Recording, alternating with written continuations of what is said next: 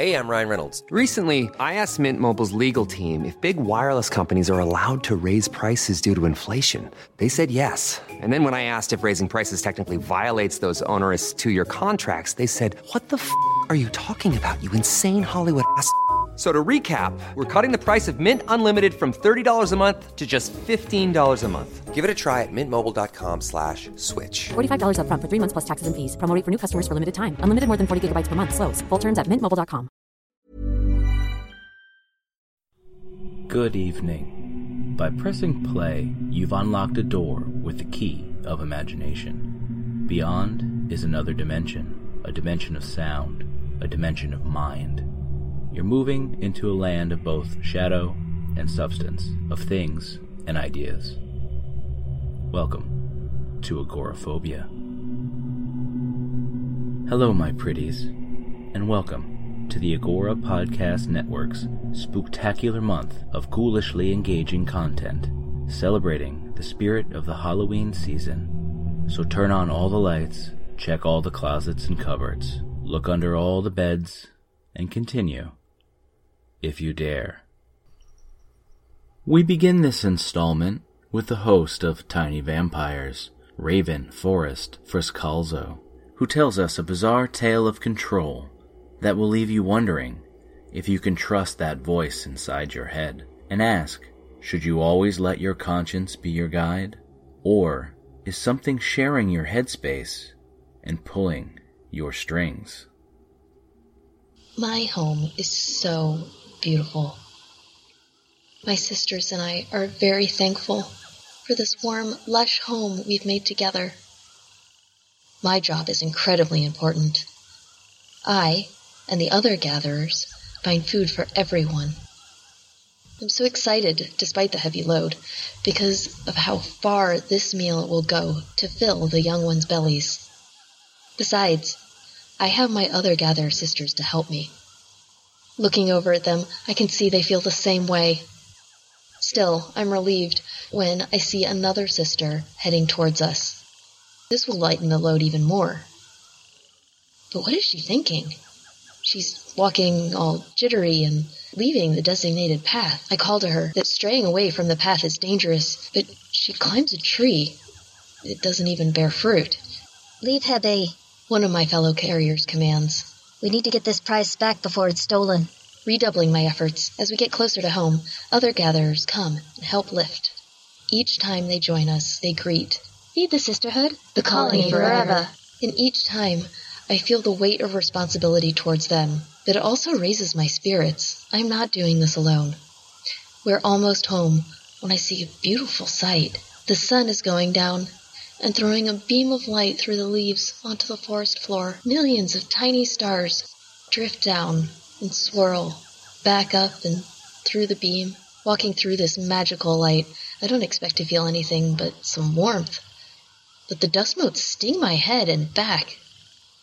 Looking around, I see that I'm not the only one who dropped our catch. Like me, they felt a sting. They're rubbing themselves all over, attempting to clean it off. After a minute, the feeling of anxiety from being away from home for too long becomes more pressing than the now subtle sting. I shout, Feed the sisterhood! And with a call of, The colony forever. we lift once again. Finally, we make it back inside the giant tree we've carved into our home. It relaxes me instantly. The sound of the thousands of voices gives me such peace. With a final push and tug, the giant locust that we caught goes into the pantry, and with that, we are free of our charge. Still feeling the sting, I decide to find an area to clean myself more thoroughly. Methodically, I use my mouth to clean my legs and antennae. Move the leg. I look around. This isn't a voice I've heard before. Looking over, I see a newly emerged worker who skitters past with a quick, The colony forever. it must have been her. I really need to calm myself down and start to focus before heading back outside. It's too dangerous outside to be giddy. Move the leg. Weird. Why do they keep saying that? Back on the ground, I find the trailhead pretty quickly, as the scent is strong this close to home, and I'm on my way. I'm making good time when I turn the corner and see three sisters carrying a beetle still wriggling in their tight grasp. Feed the sisterhood. I inspect their catch. The colony forever. We've got to go. He's a lively one. I agree let them pass. Move the leg. Why do you all keep saying that? They have already turned the corner and are gone, far out on the boundaries of our region. I begin my search for food carefully but quickly. I feel so vulnerable, not knowing how close my nearest sisters could be. Move the leg. I freeze. Where? Who? I'm sure no one's around. So where could this voice be coming from? With a start, I force myself to move, smelling the air for any other ants. A sister? A rival colony, hiding beneath leaves or behind a plant. Move a leg. There it is again. This time I realize it's too clear. It's too quiet. This voice. It is in my head? No, no. No, no, no. That can't be right. Move the leg. Uh, who are you? Move the leg. Why are you saying that? Get out of my head. Wiping my head and antennae with my legs. Frantically, I clean myself over and over. Get out! Get out! Leave me alone! Move the leg. Trying to calm myself. Just do what it says. Maybe it'll leave me alone. Look, whomever you are. I'm moving my leg. Lifting. Each one in turn. Are you happy? Nothing. Which one do you want me to move? Just tell me. I'll move it. And then you'll go away, right? Nothing. More frantically, I move each leg in turn. Please. Please, please just answer me. I'm doing what you want. Move the leg. I did. I moved them. I did what you want. I don't understand. What am I going to do? Something isn't right. This is wrong. Oh, I don't know what to do. What's happening? Crumbling and curling into a ball, I just stare. Stare at the underside of a fallen leaf. Just keep staring. How is this? How could this? What is happening? What's going on? For a split second, I forget everything when an aphid appears, crawling along the edge of the leaf. It must have fallen from the canopy above. Wiping the predicament out of my mind, I jump to my feet and snatch it up. The tiny thing's feeble wriggling, completely pointless. The sweetness of it brings me back to my senses. I have a job to do, a colony to feed. Move the leg. I'll ignore it. This stupid voice. Get on with my life. This sweet treat is small, but worth the trip back to the security of the colony. Once I'm around my sisters, the hum of their thousands of voices, that'll drown it out.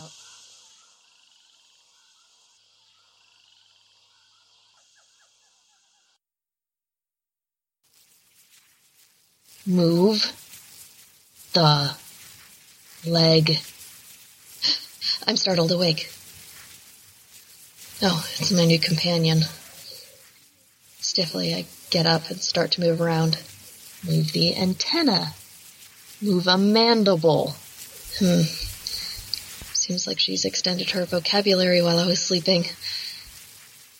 Hungry, I head over to the pantry gallery and continue to ignore my passengers' insistent orders. When one of the pantry workers passes me a piece of caterpillar, I thank her. Feed the sisterhood. The colony forever. Then suddenly, one of my legs begins to twitch spasmodically. Shocked, she asks me if I'm okay, but I scurry off before she can sound the alarm. Unhealthy ants are no longer our sisters and are removed quickly. Still shaking a bit, I head for outside and up the tree.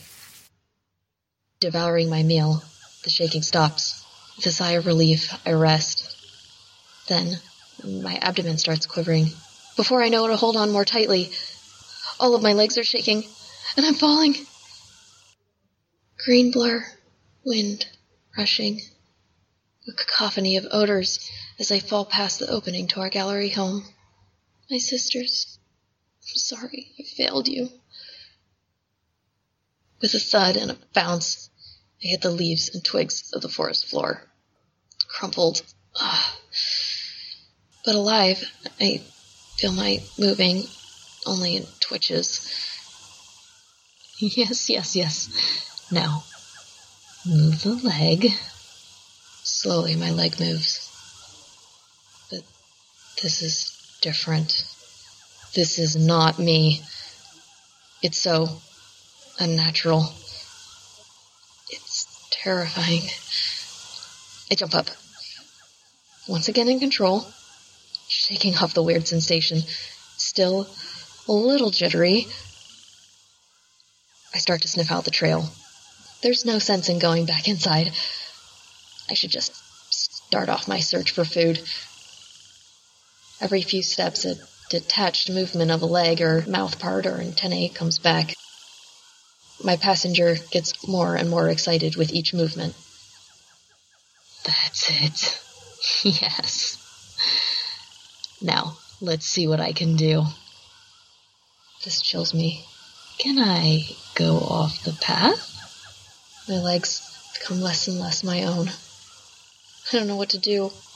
I try to turn, to go back to the safety of the colony, but instead I leave the path wandering aimlessly. I can't be doing this. There's a system in place. I have an area to search for food. This is not my area. Struggling, I finally make it back to the path. It was just a few seconds. I was just panicking over nothing. I'm back in control. Things are fine. Still, I turn back. My scare has me longing for the safety of my sisters. When I see another gatherer, I instantly feel better. Feed the sisterhood. She calls to me. The. The. The. I try to respond, but I can't. Feed the sisterhood? She looks confused. Time to find a more suitable location. My passenger makes my body turn, leaving the trail and my precious sister behind. I wonder what she's thinking. How could I treat her this way? I plead with my passenger. Don't take me off the path again. I could get lost. I could never find my way home again. Please, whatever you are, we can't go this way. Oh, this is much better. The smell of water grows stronger. The movements I feel, but I don't control, are much more fluid now. Only rarely do I get the sensation that my body is my own. I watch. I only watch. And smell. And feel as I climb up and up a plant that offers nothing but a warm humid location. There are no insects or fruit to eat here. Please, we must go back. After trying a few leaves, I find it. A leaf hanging at just the right angle. It's warm, protected from strong winds, humid. The vein on the underside of the leaf is robust and perfect for gripping onto. I need to get back. I've been gone too long. Oh, this is perfect. I can live here forever. I guess I will. What? No! I crawl out onto the leaf and position this body in just such a way to catch a gentle breeze just right. And I clamp down hard. Release it! I can't stay here. Release it, please. The jaws clamp down harder and harder, cutting into the woody inside of the vein. But I picked the right leaf. It doesn't cut through, even as the clenching muscles give way and tear. I'm finally free of the struggle for control. Now I must only wait and grow. The days pass, starving, immobile, and slowly being drained. I've given up hope. My sisters, they'll go on without me. Another gatherer will be assigned my search area with the last bit of energy. I try to look up to see my home one last time. Instead, I see a horror. Leaf after leaf hanging, jaws clamped. My sisters. Hundreds. It's dead now, and the clock is ticking. I must break out of this husk. Stretching and growing, I unfurl. Then a light draft begins to blow. My moment is right, and I release my spores. My children are beautiful. In the light, like a million stars, they float down, drifting gently onto the scurrying ants below. Hello, I'm Raven Forrest Friscalzo, the host of the Tiny Vampires podcast, and this was a dramatization of a true story. The cordyceps fungi are real. There are many species that each infect a specific insect species. The most famous cordyceps is commonly referred to as the zombie ant fungus, which infects ants and controls their behavior using a cocktail of neurochemicals. The infection can be spread to the point where it wipes out entire colonies. Our world is full of fascinating stories illuminated by science. The types of science we discuss on Tiny Vampires, a podcast about disease, science, and blood-sucking insects. I want to thank Rachel King Lopez for her work and helping me write and edit this script. When you're ready to pop the question, the last thing you want to do is second guess the ring. At Bluenile.com, you can design a one of a kind ring with the ease and convenience of shopping online. Choose your diamond and setting. When you find the one, you'll get it delivered right to your door. Go to Bluenile.com and use promo code LISTEN to get $50 off your purchase of $500 or more. That's code LISTEN at Bluenile.com for $50 off your purchase. Bluenile.com code LISTEN. Ryan Reynolds here from Mint Mobile. With the price of just about everything going up during inflation, we thought we'd bring our prices down. So to help us, we brought in a reverse auctioneer, which is apparently a thing. Mint Mobile unlimited premium wireless. Ready to get 30, 30, bit to get 30, bit to get 20, 20, 20, bit to get 20, 20, bit to get 15, 15, 15, 15 just 15 bucks a month. So, Give it a try at mintmobile.com slash switch. $45 upfront for three months plus taxes and fees. Promo rate for new customers for limited time. Unlimited more than 40 gigabytes per month. Slows. Full terms at mintmobile.com. Hey, I'm Ryan Reynolds. Recently, I asked Mint Mobile's legal team if big wireless companies are allowed to raise prices due to inflation. They said yes. And then when I asked if raising prices technically violates those onerous two year contracts, they said, What the f are you talking about, you insane Hollywood ass? F- So to recap, we're cutting the price of Mint Unlimited from $30 a month to just $15 a month. Give it a try at mintmobile.com slash switch. $45 upfront for three months plus taxes and fees. Promo rate for new customers for limited time. Unlimited more than 40 gigabytes per month. Slows. Full terms at mintmobile.com. And we will close today with Stephen Guerra from the History of the Papacy, who delves into the mouldering catacombs of the Holy See and returns with a tale shrouded in uncertainty about an unlikely pontiff who kept an unexpected secret beneath their papal vestments.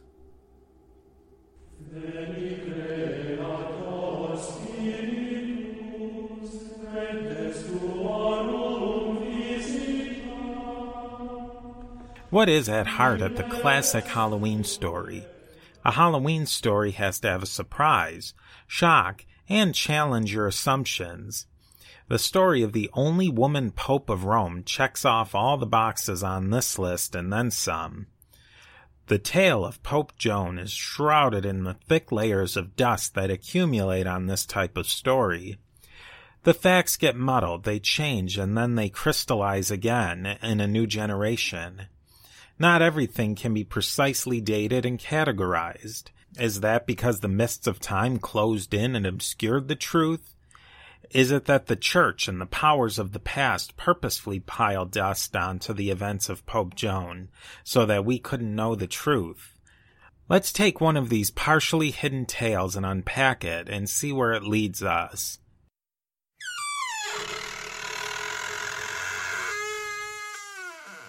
Let's go back to the ninth century in Europe.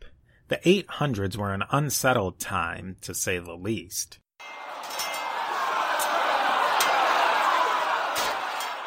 If you were living anywhere in Europe, you were liable to have your door kicked down, your meager possessions stolen, and have your family taken away to be sold into slavery. There were pagan Viking Norsemen from Scandinavia trampling through northern Europe and even making the odd foray into the Mediterranean. In the south, the Saracens could show up at any minute and not only raid a village or sack a town, they might stay around for good.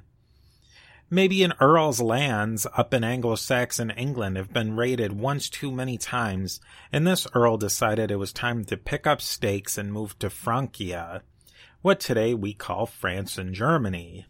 The prospects in Francia were not great either. This once great lord ekes out a living on a small farm in what is now western Germany near the city of Mainz.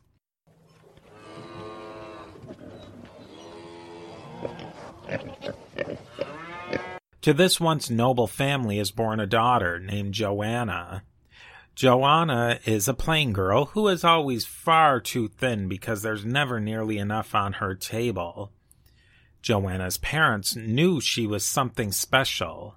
Joanna had a very out of the ordinary intellect.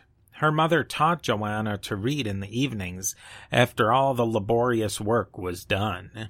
It is often said the medieval age was a terrible time for women. It was. The Middle Ages weren't much better for men, but men did have a number of opportunities in most circumstances that were completely unavailable to women.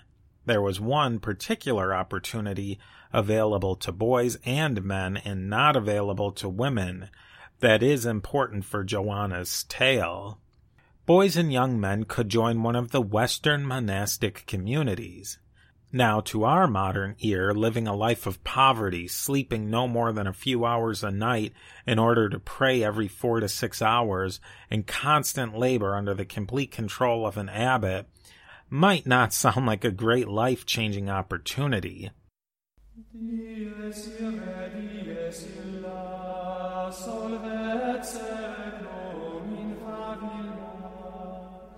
The early Middle Ages was a completely different time. Members of a monastic community were well fed, considering, had good living accommodations, and had a chance to serve a higher calling. A monastic community was also a place where someone of an academic bent might be able to have a chance to read some of the remnants of classical learning. All of these doors were slammed shut in Joanna's face. That was, until she started an unlikely, or at least illicit, relationship. A monk attached to a local abbey became friendly with Joanna when he would venture into town. One thing led to another, and Joanna and this monk became more than just pals, if you know what I mean. So this monk cooked up a plan to be able to spend some more quality time with Joanna. Joanna's monk boyfriend introduced her to the monastery as a new novice named John of England. John, or Joanna, was living the medieval life to its fullest by any reasonable accounting. Joanna, now John Anglicus, lit the medieval Central European monastic scholastic community on fire. John made a name that was so big he was asked to go to Athens to teach and continue to pursue advanced studies.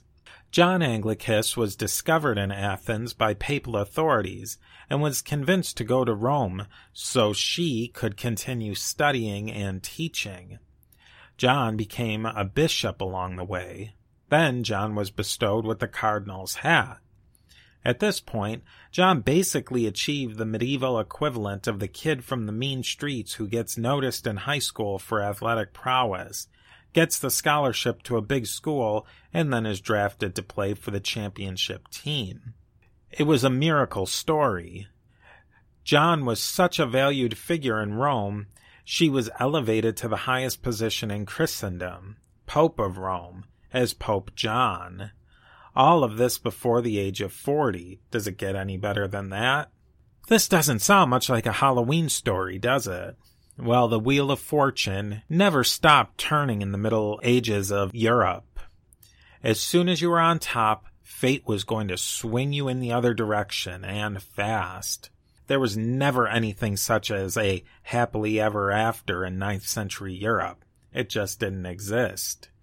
As a matter of fact, the idea of the Wheel of Fortune was really one of the first great medieval philosophical ideas from one of the greatest philosophers of that time, Boethius. But that's a different story for a different show. Pope John's, or rather Popess Joanna's, ride on the Wheel of Fortune ended one day on a procession between the basilicas of St. Peter's in the Vatican and the papal home base Cathedral of St. John Lateran. Popes at that time had a few modes of transportation, which at that time did not include the Pope Mobile. The ninth century Pope Mobile was the open sedan chair. As the papal procession passed the Colosseum, something incredibly unusual happened, something that never happened before or since. The Pope became extremely ill, the footman dropped the sedan chair and everyone drew near. The army of priests and acolytes who always surrounded a pope circled around Pope Joan, or Pope John, if you will. Behind the priests gathered the great mob that always lined a papal procession route, just waiting for a benediction from the Pope himself. What the crowd saw that day was a Pope deliver a healthy baby boy. In one popular telling, the throng was quiet, and then mob rule took over. Mother and child were taken and dashed in a fit of violence right in the middle of the alley where the papal procession had stopped.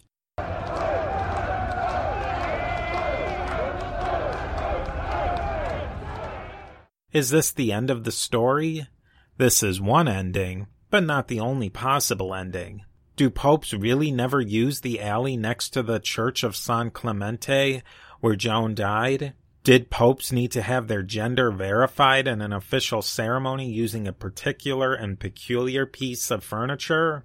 If this little story has piqued your interest in finding out more about the woman pope, I recommend you check out the History of the Papacy podcast and the Beyond the Big Screen podcast to find out the rest of the story behind Pope Joan. I hope you'll join us at A to Z for more tricks and treats. Have a safe and happy Halloween.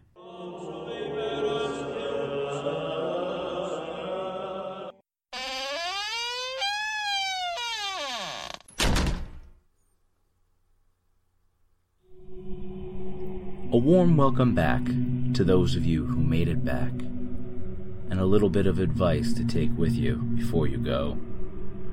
Not all knowledge is safe, and some things you can't unhear. The smartest of you will count your blessings and stay clear of dark corners and dangerous downloads. But those of you more daring who laugh in the face of fear will undoubtedly be back, like a moth drawn to the flame, for the next installment of Agoraphobia.